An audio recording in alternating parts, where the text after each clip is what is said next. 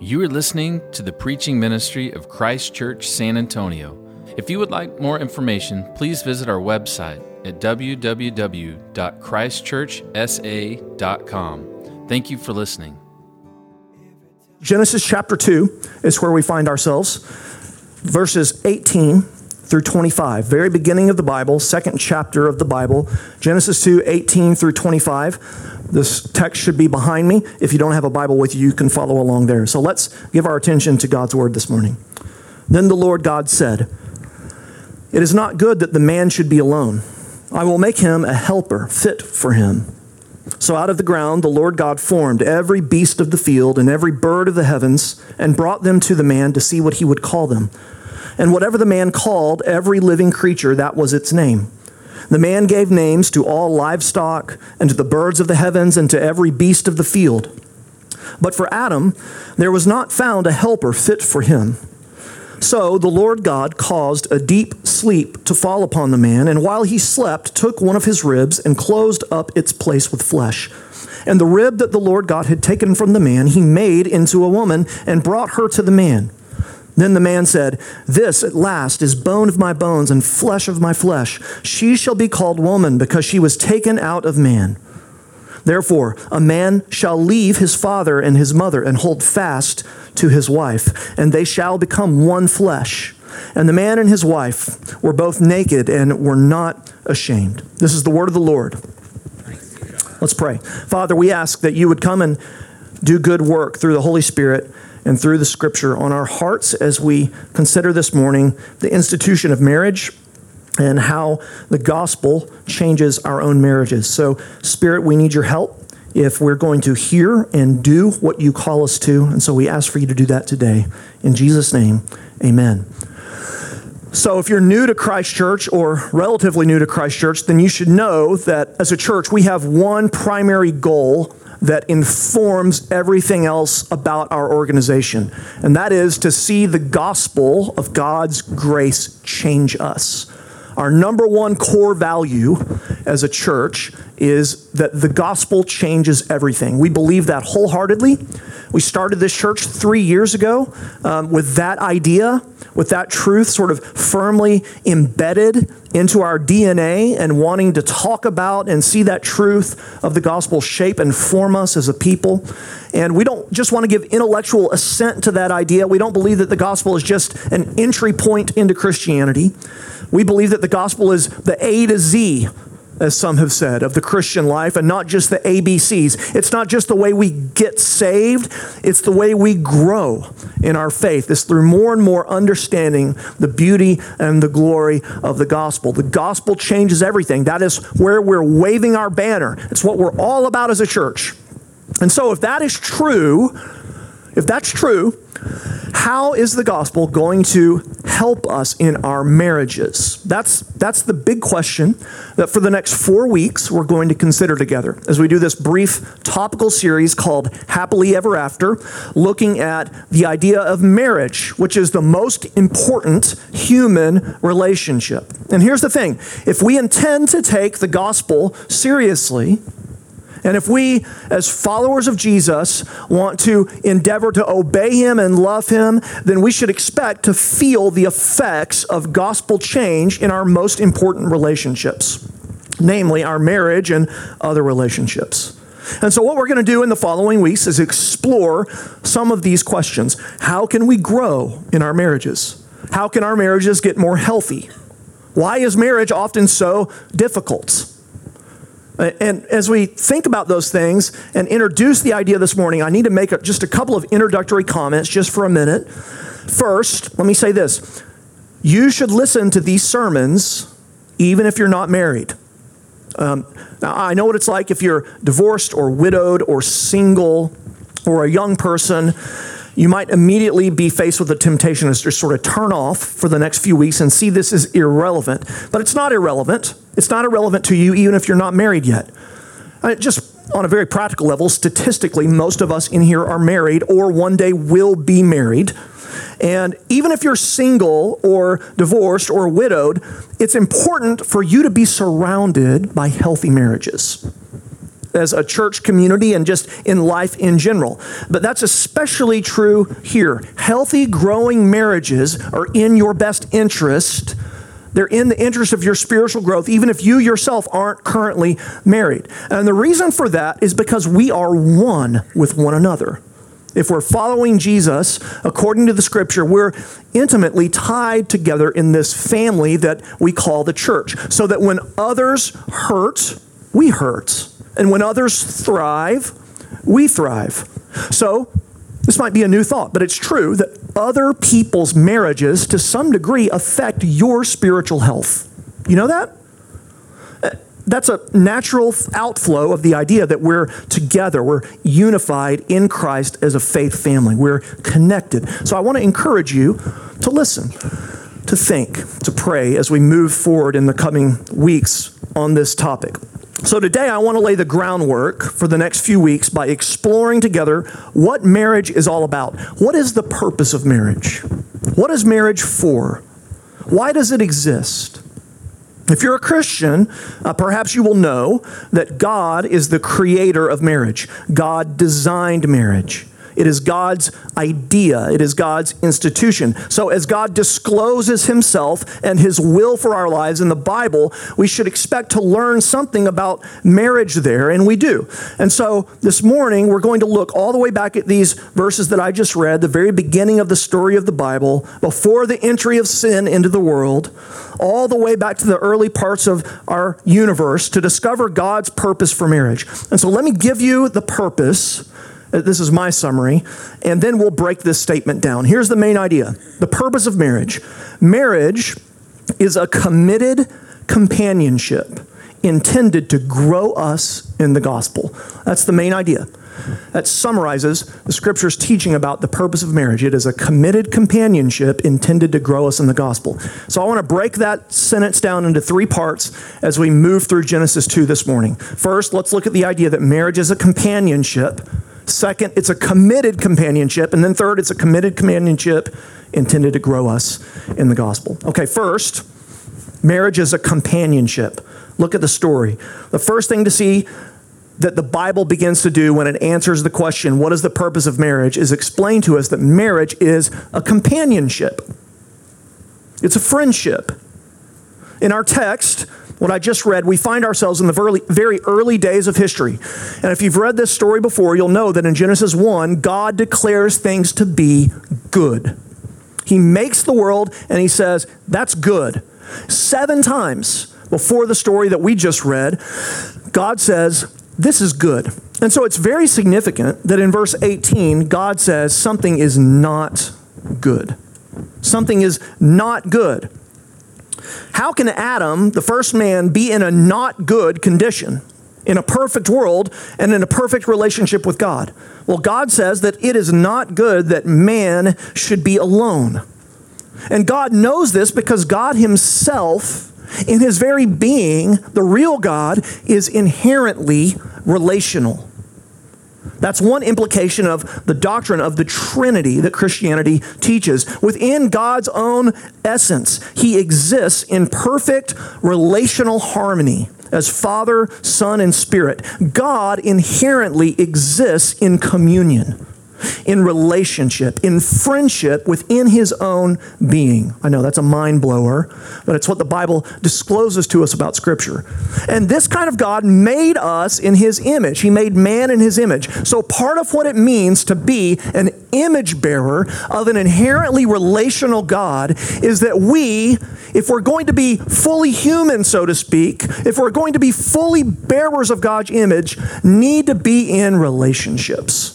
Not just marriage, but relationship with other people. We were created to be connected to other humans, not to be isolated from them.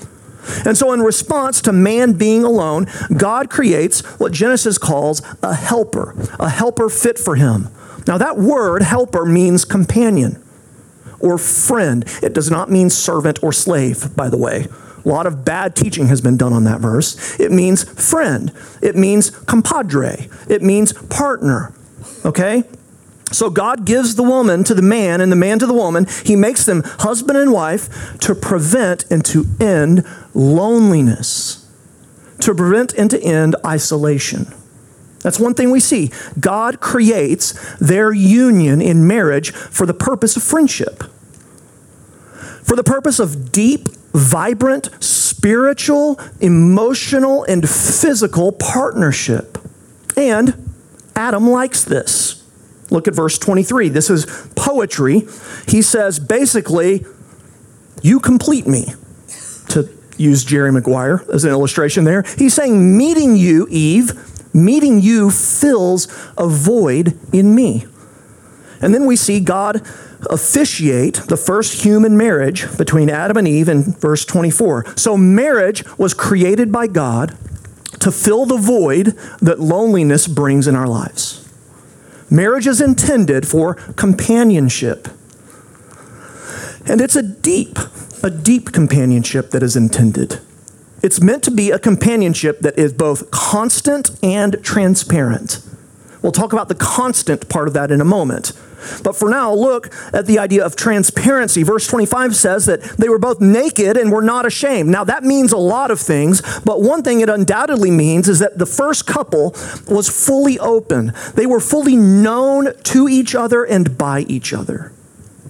They were completely themselves in the presence of the other.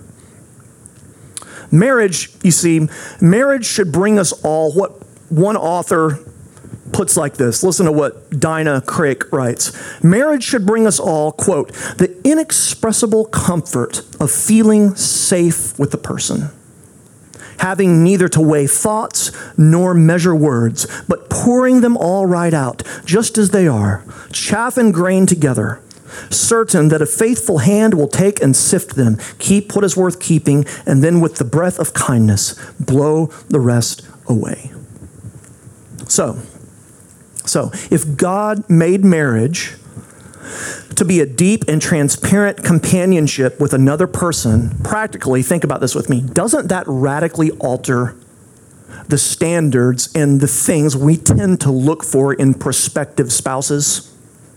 For those of you that aren't yet married, I think this is really an important thing to consider. When you're looking for a prospective spouse or thinking about the kind of person you want to marry, historically, Western culture especially, bases that on two major things. We base what we're looking for primarily in our day and age, without question, on romantic physical chemistry. That's one option. And the second option is that we base it on social status. Or maybe to flesh that out a little bit, we base it on whether this person can give us the life that we desire long term. And I want to just show you that both of those are problematic. They're problematic metrics to make the most important means by which you look for a spouse. And here's why they're both problematic. Neither of those things are durable. There's another guy in our denomination who's been around college ministry for a long time that famously says a lot of really funny things about marriage. And I remember hearing him give a marriage talk one time when I was a college student, and he gave this illustration. He said, basically, it doesn't matter, guys, if you marry Heidi Klum, if you marry a supermodel, the most beautiful person in the world, in a few years, you're going to be telling her to move out of the way so you can see the TV. It doesn't matter how beautiful they are. That should not be the most important metric because that is going to fade. It's not durable. It's not going to last. And so it shouldn't be the most important metric that we use in looking for a prospective spouse. And socioeconomic status is also something that isn't durable. That can change overnight as well. Listen, when people think they have found compatibility solely based on these things, they often make the painful discovery that they've built their relationships on sand. I'm not saying those things aren't important at all. They are important, but they should not be ultimate when thinking about who it is you want to marry. Marriage should be fundamentally based not on attractiveness, not on potential social status, not on common interests, but on friendship, on the compatibility of the long-term companionship. You should marry someone who you can look at and say, this person can be my best friend for the rest of my life. Now, just to be autobiographical for just a minute, Marianne and I have been married for 13 years or so, and one of the great joys and benefits of our marriage is that we were best friends for multiple years. I got her permission to say this. We were best friends for multiple years before we ever dated. We built a lasting, solid, vibrant friendship and relationship before we dated. And our campus minister would often say to Marianne, you and Luke should date. And she'd be like, why would I want to date Luke? We're just friends, right? We didn't see it at the time, but we were actually forming the foundation for what we hope is a healthier and healthier marriage over time. Friendship and companionship in our own marriage has been one of the great blessings of God in our life. Marriage is primarily intended to be a companionship. Secondly, we see that it's a committed companionship. It's a committed companionship. What I mean by that is that the friendship and the companionship of the marriage relationship should be consistently and constantly the top priority in your life for the rest of your life. We can see this in the Genesis story. Look in verse 24. There we read these very famous words, "Therefore a man shall leave his father and his mother and hold fast to his wife. They shall become one flesh." That's quoted in most marriage ceremonies. And here's something to notice. The relationship formed in marriage is so important that what we see here is a transfer of loyalty, a transfer of belonging taking place. When you get married, your primary relationship changes from parent-child, from your own clan, to husband-wife, to a new clan that is being formed by your marriage. And in ancient cultures, the clan was most important. The family was most important. The parent-child relationship was more cherished even than it is today in our society. And so for Genesis 2 to say, you will leave that relationship. It will no longer be primary in its definition of you, but this new marriage will be primary, is to say something really important. It's to say that this companionship formed in marriage is to be committed. It's to be super important. It's to be the number one horizontal priority in your life. Jesus talks about this too. In the New Testament, in Matthew, the first gospel, Matthew 19, Jesus is trying to, the Pharisees, the religious authorities are trying to trap Jesus. They're trying to set him up by asking him, is divorce valid? Is divorce okay? And Jesus gives this great answer. But one thing he does is he quotes our verse, Genesis 2:24. And then he says, what God has joined together, let no man tear apart. Let no man put asunder. So what Jesus is doing there, among other things, is implying the significance of the commitment. The significance of the commitment of this marriage companionship. Here's another way to think about that, okay? We often use language of covenant when we talk about marriage. It's a covenantal relationship. That is to say, it's a relationship based on promises that we have made to one another. Vows, right? And it's important for you to hear, I think, that those vows and promises don't make the relationship less intimate or less romantic. They actually make the relationship more intimate and more romantic. Think of it. To make a public binding vow, a commitment to another person, is an act of enormous love in itself. Listen to how one author on marriage puts it. Someone who says, I love you, but we don't need to be married, may be saying, I don't love you enough to curtail my freedom for you. The willingness to enter a binding covenant, far from stifling love, is a way of enhancing, even supercharging it. A wedding promise is proof that your love is actually at marriage level, as well as a radical act of self-giving, all by itself. I hope that makes intuitive sense to you. The English author G.K. Chesterton relatively often points out in his writing that when we fall in love with something or someone, we have a natural inclination to make promises to that person. And if you're married, in your courtship and your dating relationship, and hopefully even still now, you would do those sorts of things. I love you so much, I would die for you. It's the stuff of Disney movies, right? When we really love someone, when we really feel passionate, we want to make these radical promises. It's just inherent. It flows naturally out of the love. What that says is that real love instinctively desires permanence. Real love instinctively wants commitments. The Bible is full of love poetry. You might not have known that. One entire book of the Bible is a big erotic love poem. We're not preaching on that. Preach on Genesis 2. But I'm just going to quote one verse right now. Song of Solomon, chapter 8. Listen to what the song says.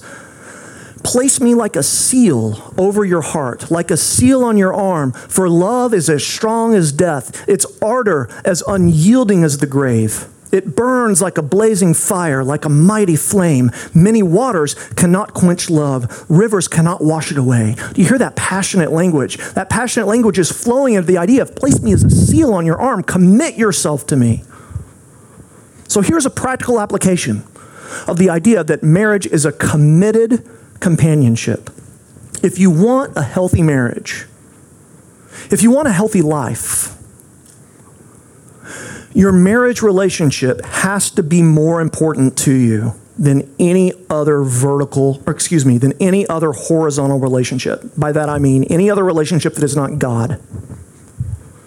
Marriage needs to get your most spiritual, emotional, and relational energy, not the leftovers. And most marriage problems, in my experience as a pastor and in my experience in my own marriage, most marriage problems that I see flow from the process of other priorities, good priorities, bumping marriage down a peg. The problems flow from when you begin to give the marriage your relational, spiritual, and emotional leftovers.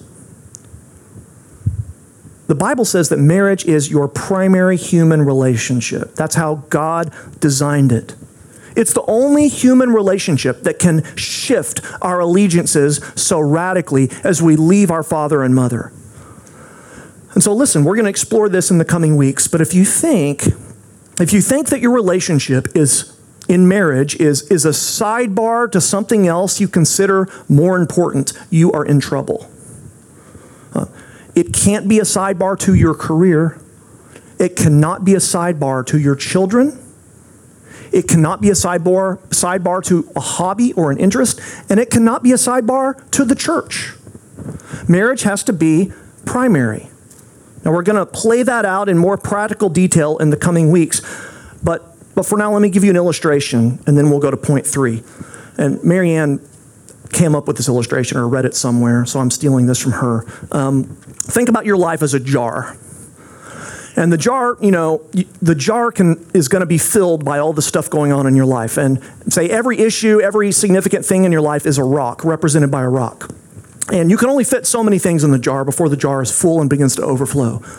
What you want to do is put the most important rocks, the biggest rocks, in the jar first. And then when the big rocks are in the jar, when their place in your life is secure, maybe you'll have room for some other things, for the little pebbles. And what we often tend to do is think that things that really are sidebars in our life are the biggest rocks. The biggest rock that should have a permanent fixture in the jar of your life is your marriage. And when your marriage goes down a peg, when your marriage becomes something that's getting the leftovers of your energy, that's the first sign of pending trouble. And really, working for a healthy marriage is the process of regularly working on keeping that relationship primary and fundamental in the focus of your day-to-day, week-to-week, year-to-year rhythms. So marriage is a committed companionship. And the reason that the Bible lays marriage out this way, the reason that the Bible says marriage should have your top priority is because your marriage is the relationship in your life that more than any other will demonstrate to you the gospel of Jesus Christ. It has that kind of power. And that is why it should have that kind of significance in your life. So let's talk about that thirdly. Okay, marriage is a committed companionship intended to grow us in the gospel. That Genesis 2 is a famous verse, verse 24, and it's quoted a lot in the New Testament. We already saw Jesus quote it once. The Apostle Paul quotes it as well in his letter to the Ephesians, Ephesians chapter 5. We're going to look more at that text in the coming weeks, but for now, in verses 31 and 32 of Ephesians 5, Paul quotes Genesis 2:24. And then, amazingly, Paul says, "This mystery is profound, and I am saying that it," that is the mystery of marriage, "it refers to Christ and the church." What does that mean? It means that, listen, of all human relationships, marriage most mirrors the gospel. Marriage will teach us more about the love and grace of God in the gospel than any other experience we will have in life. Marriage was invented by God, Paul says here, to portray the work of Jesus for his people. It is intended as a picture of the gospel. It is a daily training ground, marriage, every day and every night, for God to teach us the beauty and the joy and the glory of the gospel. Well, how does that work? Well, the gospel tells us that God himself gave up his own life, his own rights, and sacrificed himself for the other, for us. And marriage is a companionship where two people are committed to dying to their own self for the sake of and for the good of the other person. Each partner sacrifices his or her own rights and privileges for the good of the other. That's the nature of the committed companionship. And that is an exact replica of the gospel, you see. This works more in marriage than anywhere else, because in marriage, more than anywhere else, guess what? In marriage, more than anywhere else, you see how bad you really are. You know that? You cannot hide from your spouse. At least not for long. Your spouse is going to see the real you. And you know what? Via your spouse, you're going to see more of the real you. You're going to see how dirty and messy and whacked out you can be. You're going to see your selfishness. You're going to see the power of your own self-will. You're going to see your self-centered spirit coming out every day, because there's this other person that's connected to you so much that the Bible says you're one flesh. This other person is connected to you saying, "I don't like that. I don't like that. I don't like what I see here." Marriage is going to show you how bad you are. It's going to show you the real you. But the beauty of marriage is that your spouse sees how bad you can really be and yet still loves you. You see in marriage, more than any other relationship, how bad you are, and you see how loved you really are. And here's how. The person who knows you the best still loves you the best. No other human relationship approximates so well for us God's love in Jesus. Those times when your spouse drives you crazy, or angers you, or just says something super nasty and mean to you, venomous. Those are the times when you are being reminded more deeply than any other time of the gospel. It's a training ground for the gospel because of this. We angered Jesus. We drove Jesus crazy. We hated Jesus. We spat venomous words at Jesus, and he still sacrificed and gave himself for us. So when you see that Jesus did that for you, you can do it for others through his power. And when you see a spouse do that for you, in your worst moments, you again can worship the God who has done that for you in Jesus. Marriage mirrors for you every waking moment the truth of God's sacrificial love for you in Jesus. And that's its purpose. It's a committed companionship intended to grow us in the gospel. Folks, listen, there's never a day There is never a day in any of our marriages where we aren't called to be willing to lay our lives down. There's never a day when some personal sacrifice is not needed. There's never a day when we are free from the need to consider the good of our husbands or wives. There's never a day when we aren't called to do something that's probably not going to be reciprocated, or to offer something that might not be deserved. There's never a day when our marriages can coast along without being infused with this kind of love. And so there's never a day in marriage where we are not leaning on, resting in, and learning about the fact that God has loved us in just this way. And now through His Spirit in our marriages, empowers us and compels us and teaches us and helps us to do the same. And don't we all need to be reminded of that kind of love, of the love of God for us every day? The number one place for that is in our marriages. Can I tell you something? Marianne and I got into like 3 fights this week. Week 1 of my marriage series, 3 fights at least. In Revelation, we never fought. We didn't fight about the millennium any when I was preaching through Revelation. Can you believe that? No fights on whether Jesus is coming after or before the rapture. Never even came up. Week 1 of the marriage series, multiple fights. And here's why. This series is forcing Marianne and I, and by God's grace will force you as well, to deal with your own junk. To deal with the relational weeds that are growing in your marriage right now. And God in the gospel is calling us to do the good gospel work of pulling the weeds of our marriage garden and replanting good seeds. That's our purpose here in these coming weeks, because your marriage is the best possible place for you to more and more experience the great love of God for you in Jesus Christ. So may it be the case with us in the coming weeks. Let's pray. Father, we ask for your help as we in the coming days think about our marriage relationships. Father, we pray that you would grant our church marriages that are healthy, marriages that are growing and thriving in their commitment to self-sacrifice, to love, to service, to kindness and goodwill, to mirroring and modeling the gospel of Jesus. We pray for those of us here who are not married and who want to be, or who were once married and are no longer, that they would benefit from these sermons and from our time in the coming weeks as well, that they would actually serve the body of Jesus through praying for our marriages and by sharing their own experiences, God, to strengthen existing marriages. God, we ask that you would make our body here at Christ Church healthier and more mature, more steadfast and faithful in our attempts to follow you as we consider this super important human relationship and what you have to tell us about it. So God, we need your help for that. As we continue in worship, we ask that you would empower us through the ministry of the Holy Spirit to do it in our lives even this week. And we pray in Jesus' name, amen.